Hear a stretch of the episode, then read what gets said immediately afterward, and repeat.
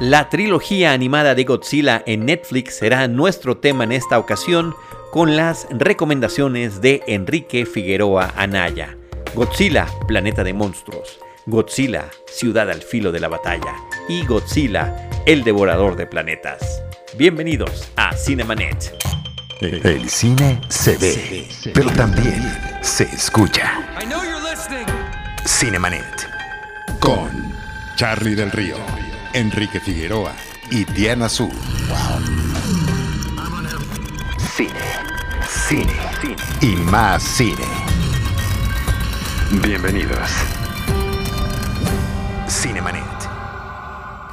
Muy buenos días, tardes o noches, amigos de Cinemanet. Les saluda Enrique Figueroa Anaya, nombre Charlie del Río, Diana Su, Rosalina Piñera, toda la familia Cinemanet.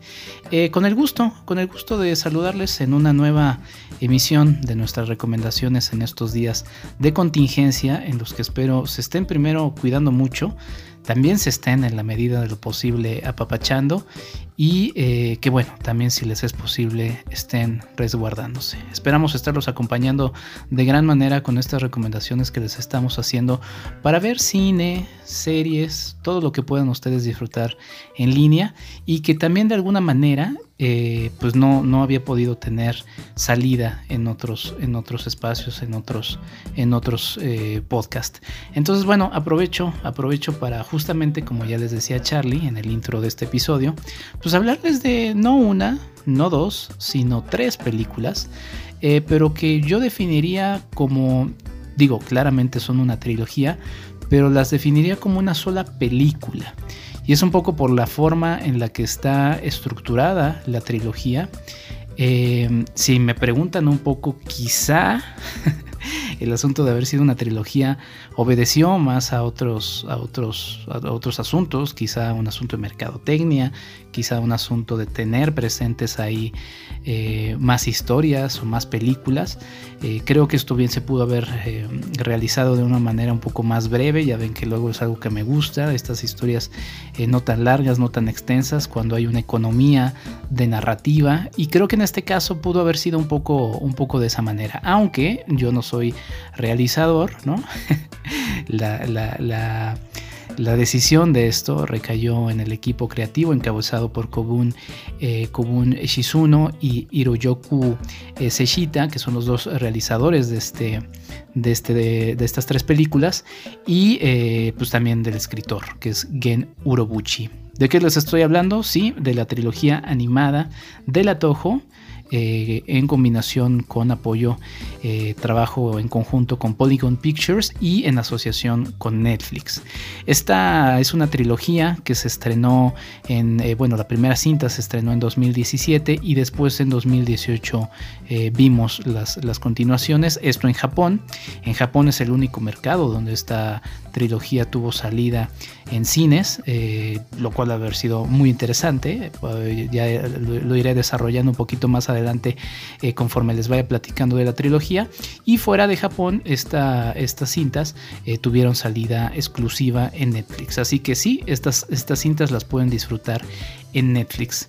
Eh, como ya les anticipaba en el episodio anterior, eh, yo sigo eh, en una serie de reflexiones que me están dejando estos días de confinamiento, de aislamiento también, que ya para el momento en el que les estoy este, hablando, pues seguramente como muchos de ustedes, pues ya se notan algunos defectos de algunos temas eh, que tendremos que estar lidiando conforme vayan pasando los días. Pero bueno, al igual que como lo hice con Rilakuma y Kaoru, que fue mi recomendación pasada, pues mis recomendaciones en este caso van ligadas a ir replanteando, ir pensando, ir reflexionando cosas que podemos estar viviendo en estos días. Y les voy a ser sincero, inclusive aunque ya había eh, puesto en nuestro calendario personal de Cinemanet que quería hablar de esta trilogía, de repente me quedé un poco pensativo en si era una trilogía eh, que pudiera que pudiera también agregar algo positivo, porque esa es también mi, idea, ¿no? Dentro de la reflexión, dentro de, cierto drama que pueda haber o, momentos justamente de, reflexión, como ya decía, eh, también quería que fuera algo que aportara algo y que no nos dejara tan tan como decirlo, tan en la oscuridad, ¿no?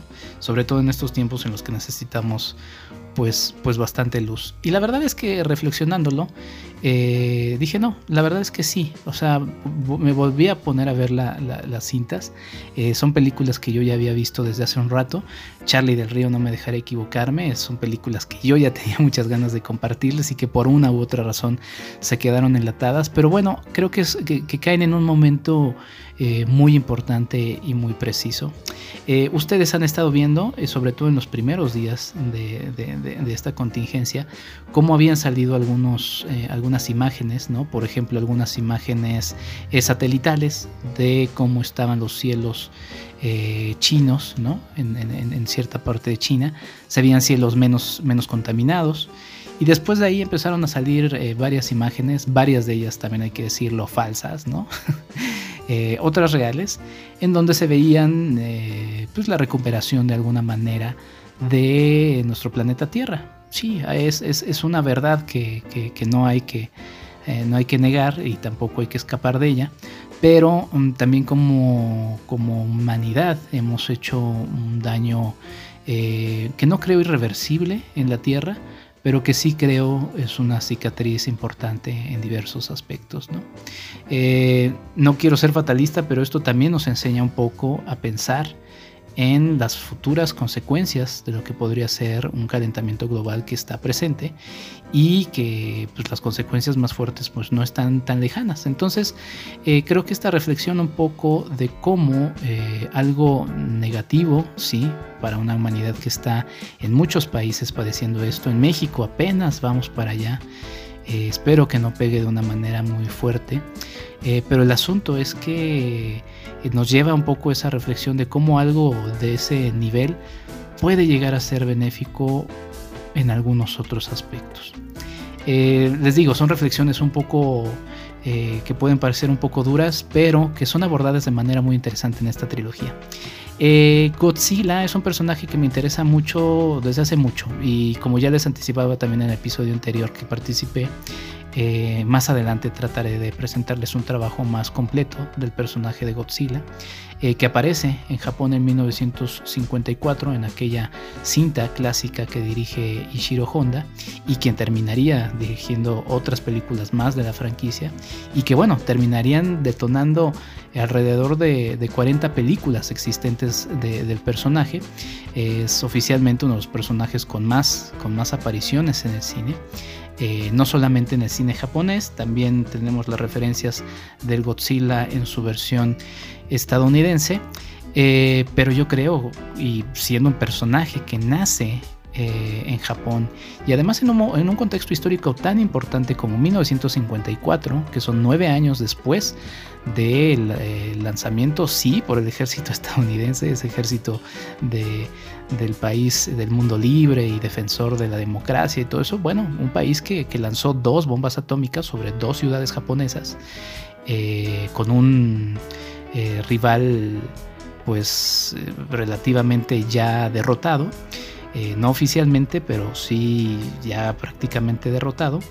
Eh, dos bombas atómicas que acabaron con civiles, acabaron con niños, con mujeres, eh, con hombres naturalmente, pero lo que voy es que acabaron, y no solamente acabaron con, los seres humanos, acabaron con inclusive con paisajes, con, con, muchas, muchas cosas. La verdad es que creo que el impacto de las bombas atómicas no se ha reflexionado también, inclusive los propios Estados Unidos han oído un poco al tema, eh, sobre todo el cine estadounidense ha oído muchísimo, de una manera cobardísima a esta reflexión, eso sí, eh, sobre sus agendas políticas y sus intereses económicos, pues acercándose a otros temas. Entonces, eh, por eso me gusta eh, la alegoría de Godzilla.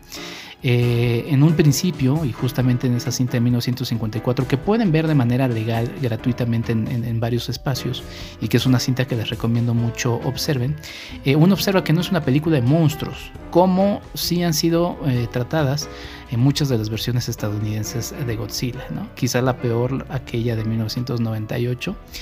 Eh, y se pierde el origen de lo que es Godzilla. Cuando uno ve la película de 54, eh, ve, entiende que es una alegoría de las bombas atómicas, entiende que también es una alegoría de las pruebas nucleares que se vivían en plena, en plena Guerra Fría, eh, arrancando, ¿no?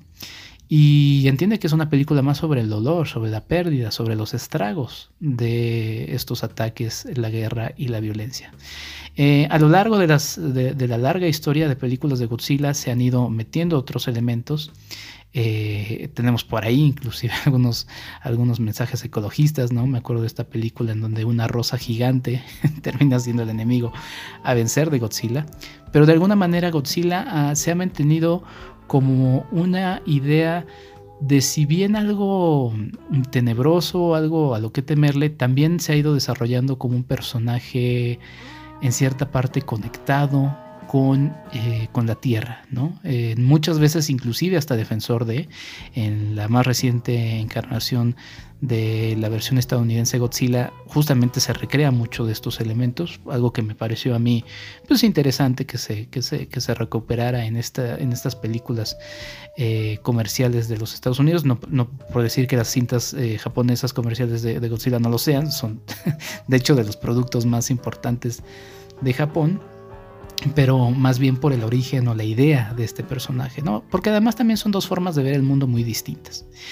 Eh, la trilogía de Toho Animation y Polygon Pictures, como ya les decía, asociada con Netflix, eh, resultó justamente la primera encarnación animada de Godzilla ya en formato cine.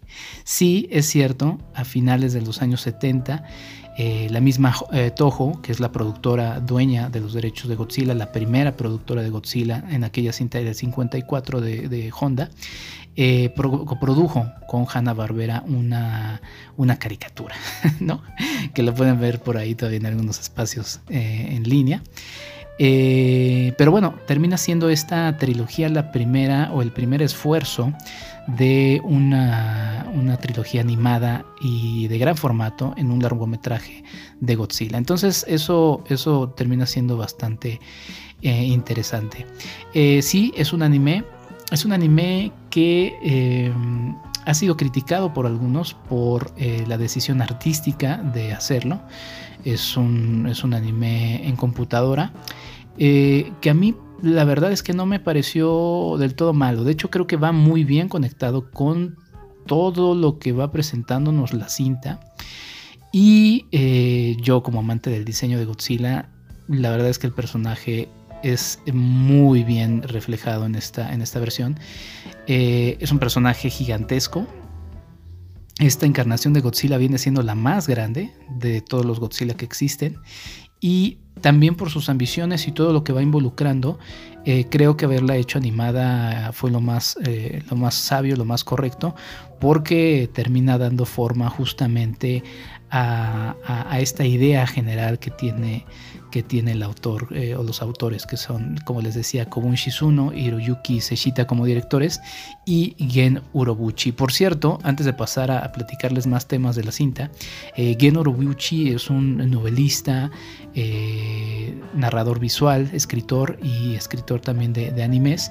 Y la verdad es que tiene cosas muy interesantes. Por ahí una serie animada, un anime que se llama Madoka Magica, en donde ustedes podrán encontrar algunas de las características de este hombre que por, eh, por alguna razón eh, pues no tiene tanta fe en la humanidad. ¿no? Entonces estos temas se ven justamente reflejados en eso. Eh, ¿Cómo comienza todo? Tenemos al personaje de Haruo Esaki, o Sakaki, perdón, que es un bueno, vamos a poner en contexto. es, el planeta Tierra muchos años después de, o 20 años después, perdón, de que fue atacada primero por monstruos. Todo esto se cuenta en el prólogo de la primera cinta que, les digo, el nombre de la primera cinta es Godzilla, Planeta de Monstruos. El de la segunda es Godzilla, Ciudad al Filo de la Batalla. Y el tercer nombre es Godzilla, el devorador de planetas. Pues bueno, en Godzilla, Planeta de Monstruos, se nos narra este prólogo en el que vamos viendo cómo la Tierra de repente fue atacada por monstruos eh, que fueron surgiendo de diversas partes del planeta y que fueron atacando puntos eh, pues, importantes de las distintas ciudades. El narrador, en este caso del prólogo, que es Haruo Sakaki, eh, nos cuenta que de repente todo empeoró cuando surgió la figura de Godzilla, que no solamente acabó con estos monstruos, sino que también fue terminando con eh, la humanidad, fue diezmándola, por así, por así decirlo. Eh, en estos recuerdos y en una frase que me quedó eh, muy, muy grabada, menciona Sakaki, por primera vez la humanidad comprendió que ya no era la única dueña de este planeta. Y es que ese es un tema muy importante. De repente nosotros, eh, como seres humanos, eh, pues sí, parece que estamos eh, en, derecho de de, tomar decisiones sobre, sobre un planeta que termina siendo la casa, el hogar de muchísimas especies y no solamente animales, estamos hablando eh, de, plantas, de vegetación, en fin, eh, de, muchos, de muchos seres vivos con los que tenemos que compartir el planeta. Eh, inclusive eso ha sido motivo de algunos ambientalistas a justamente a nivel eh, legal, a nivel derecho, o sea, en papel, a preguntarse por qué el ser humano es el dueño de las decisiones de un planeta que pertenece a tanta gente. Entonces, bueno, eso es una idea que se va desarrollando en la cinta.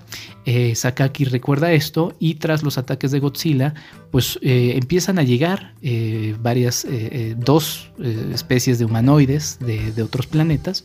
Unos de ellos son los Exivs, quienes les piden a ellos que que busquen su camino a través de la devoción. Eso es precisamente lo que les dicen los Exifs, una raza eh, sumamente religiosa, devota a su Dios. Eh, y que iremos descubriendo a lo largo eh, de, la trilogía cuáles son sus intenciones. Y los Vilosaludo, los Vilosaludo que son otra raza de humanoides, estos más apegados al uso de la tecnología, digamos que aunque, aunque no lo es así, termina siendo su Dios. Y digo que no es así porque también ven con, con cierto, eh, pues con cierta burla la devoción de los exifs por una religión. Entonces aquí vemos dos elementos muy importantes, lo religioso, la devoción, y por el otro lado el amor a la tecnología, la creencia en la ciencia absoluta y demás, ¿no? Y en medio de eso los humanos. Entonces, eh, los humanos, eh, después de estos encuentros con estos seres de humanoides de otros planetas, escapan en una nave y terminan vagando eh, bueno, parte de la humanidad, no toda, eh, terminan vagando por el espacio en búsqueda de un nuevo planeta donde establecerse porque la Tierra definitivamente se vuelve inhabitable después de los ataques de Godzilla. Entonces, en este contexto, eh, Haruo Sakaki, que nos cuenta este, este prólogo, pues habla de cómo de repente la tierra, que era suya, ¿no? de los seres humanos, les fue arrebatada de pronto. Em, en uno de los, eh, en los primeros minutos de esta película, Planeta de Monstruos de Godzilla, eh, se nos muestran que van enviando a diversos eh, eh, pasajeros de esta nave, sobre todo a gente de, pues, ya de la tercera edad, a probar un poco cómo, cómo son las condiciones del planeta que van estudiando. Y Sakaki, en contra de eso, porque dice, bueno, ¿cómo es posible que, nosotros mismos pongamos en peligro a, otros que son más débiles, que están desprotegidos, para nuestro propio beneficio? ¿Qué clase de especie somos? ¿no? Y secuestra una nave y, amenaza con, con, este, con explotarla dentro del hangar de la nave principal en grande. Y ahí es cuando se empiezan a detonar diversos aspectos. Eh, uno de los exifs eh, principales, que es eh, Medfis, termina, que es un, sacerdote, termina por ir influyendo en el personaje de Sakaki para que su devoción y su amor por la tierra, su obsesión, sobre todo porque además, olvidé decirlo, Sakaki cuando huye de la tierra siendo un niño, observa como Godzilla destruye la nave de sus papás. Entonces tiene un odio eh, eh, grande sobre el personaje de Godzilla y lo primero que quiere, que quiere hacer es, destruirle, ¿no? De hecho, en otra de las frases que también me, quedó marcada en la cinta, él menciona la bondad y el orgullo son historias de un pasado lejano, es decir, él ya está consumido por este odio y dice no hay espacio para otros sentimientos eh, positivos en esto. sin embargo, también vamos descubriendo, y, lo interesante de estas tres cintas, sí de manera dosificada, sí de manera un poco en un ritmo lento, porque terminan siendo películas, tres películas de hora y media, o sea, sí, invierten más de cuatro horas en verla, en ver la trilogía completa. Eh, vemos también que Godzilla no solamente eh, eh, se pone en contra de, todo lo que le resulta una amenaza, sino también inclusive los propios humanoides, es decir, ahí vamos descubriendo algunos, algunos elementos.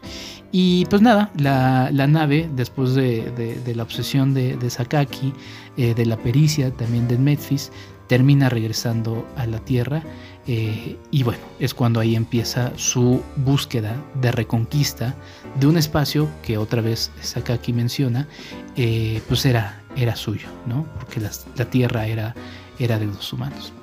Eh, esto sucede 20 años, les digo, de, han pasado, pero por los viajes espaciales y demás se traduce en un periodo de 20.000 años, entonces la Tierra ha cambiado 20.000 años.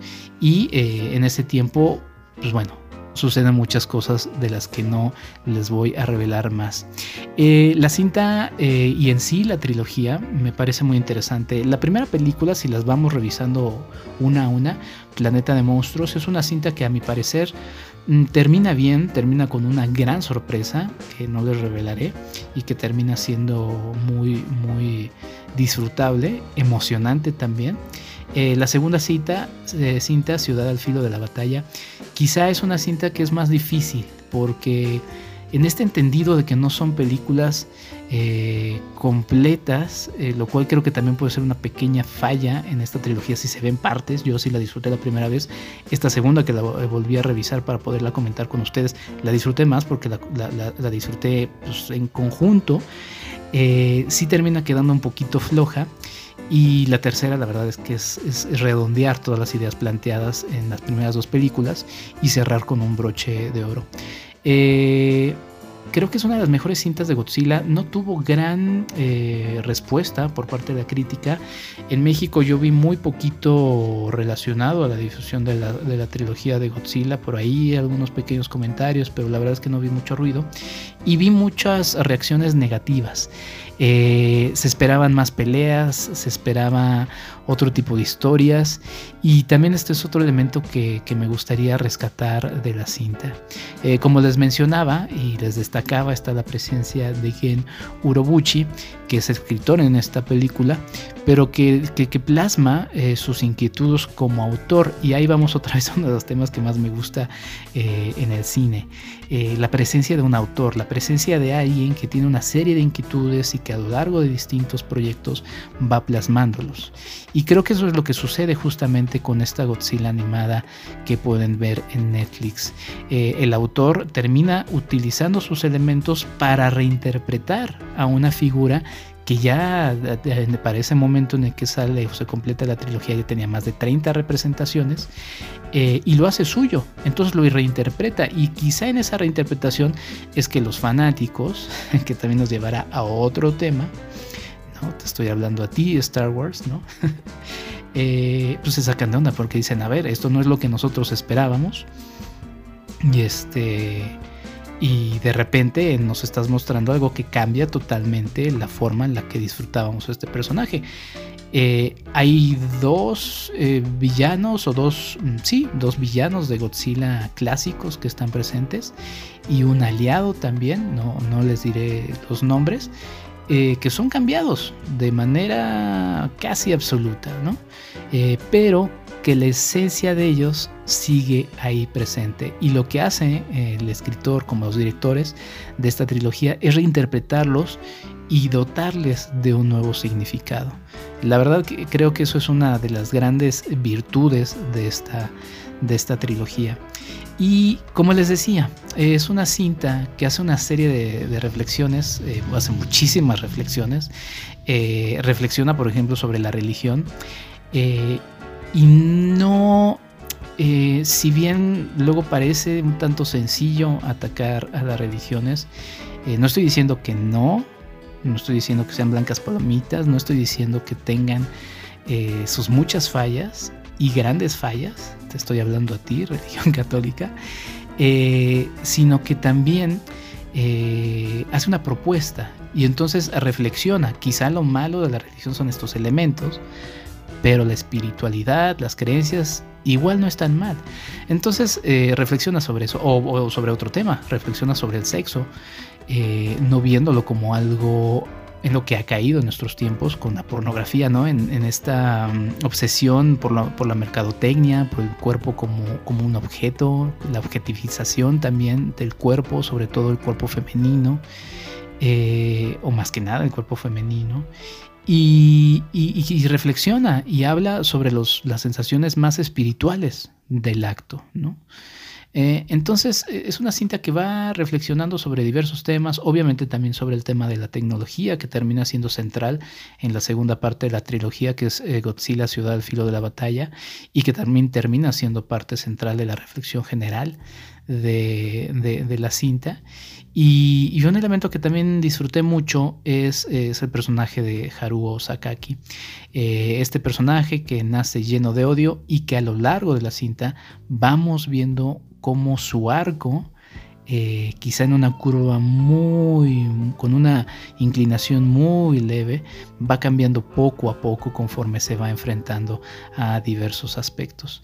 Eh, entonces, pues bueno, la verdad es que es una trilogía muy emocionante.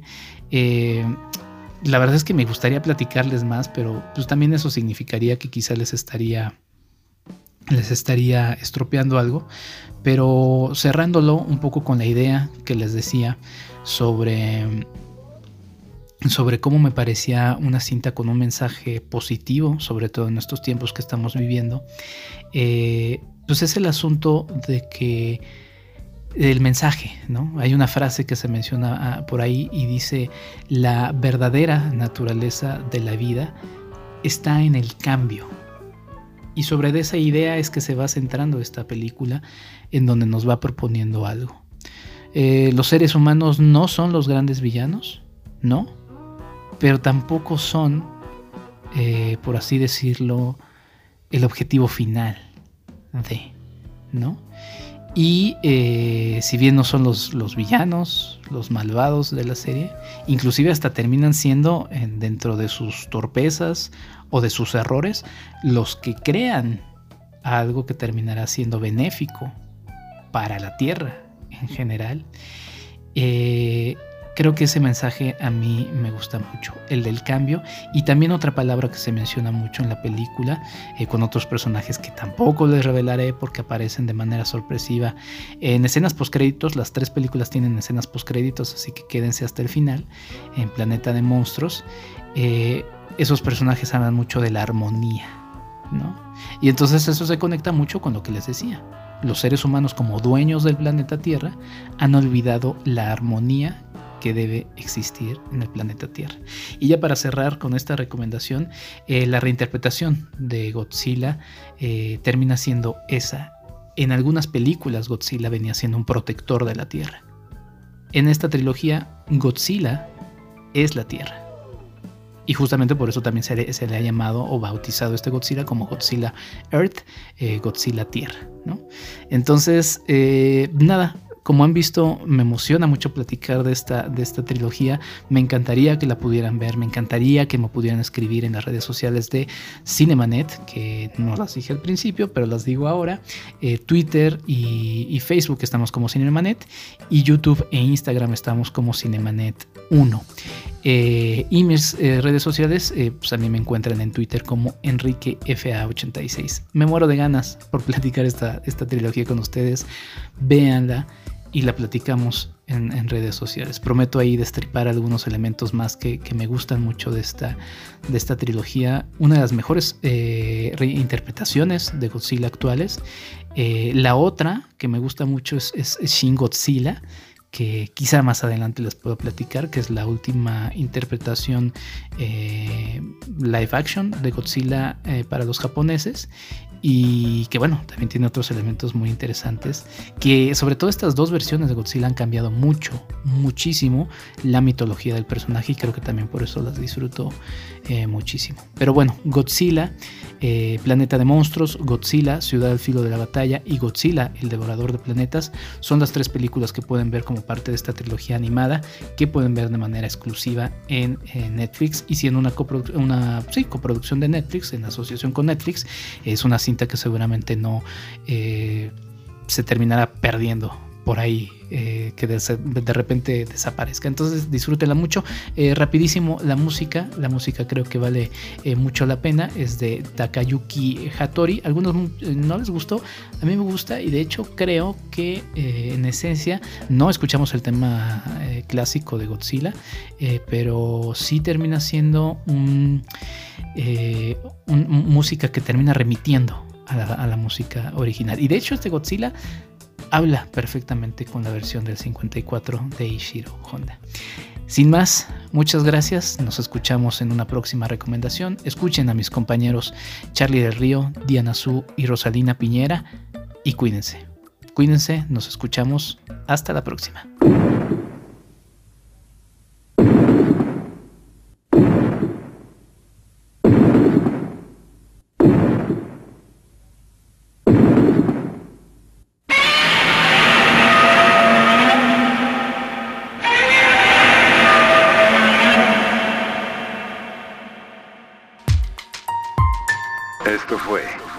Cinemanet. Con Charlie del Río, Enrique Figueroa y Diana Su. El cine se ve, pero también se escucha.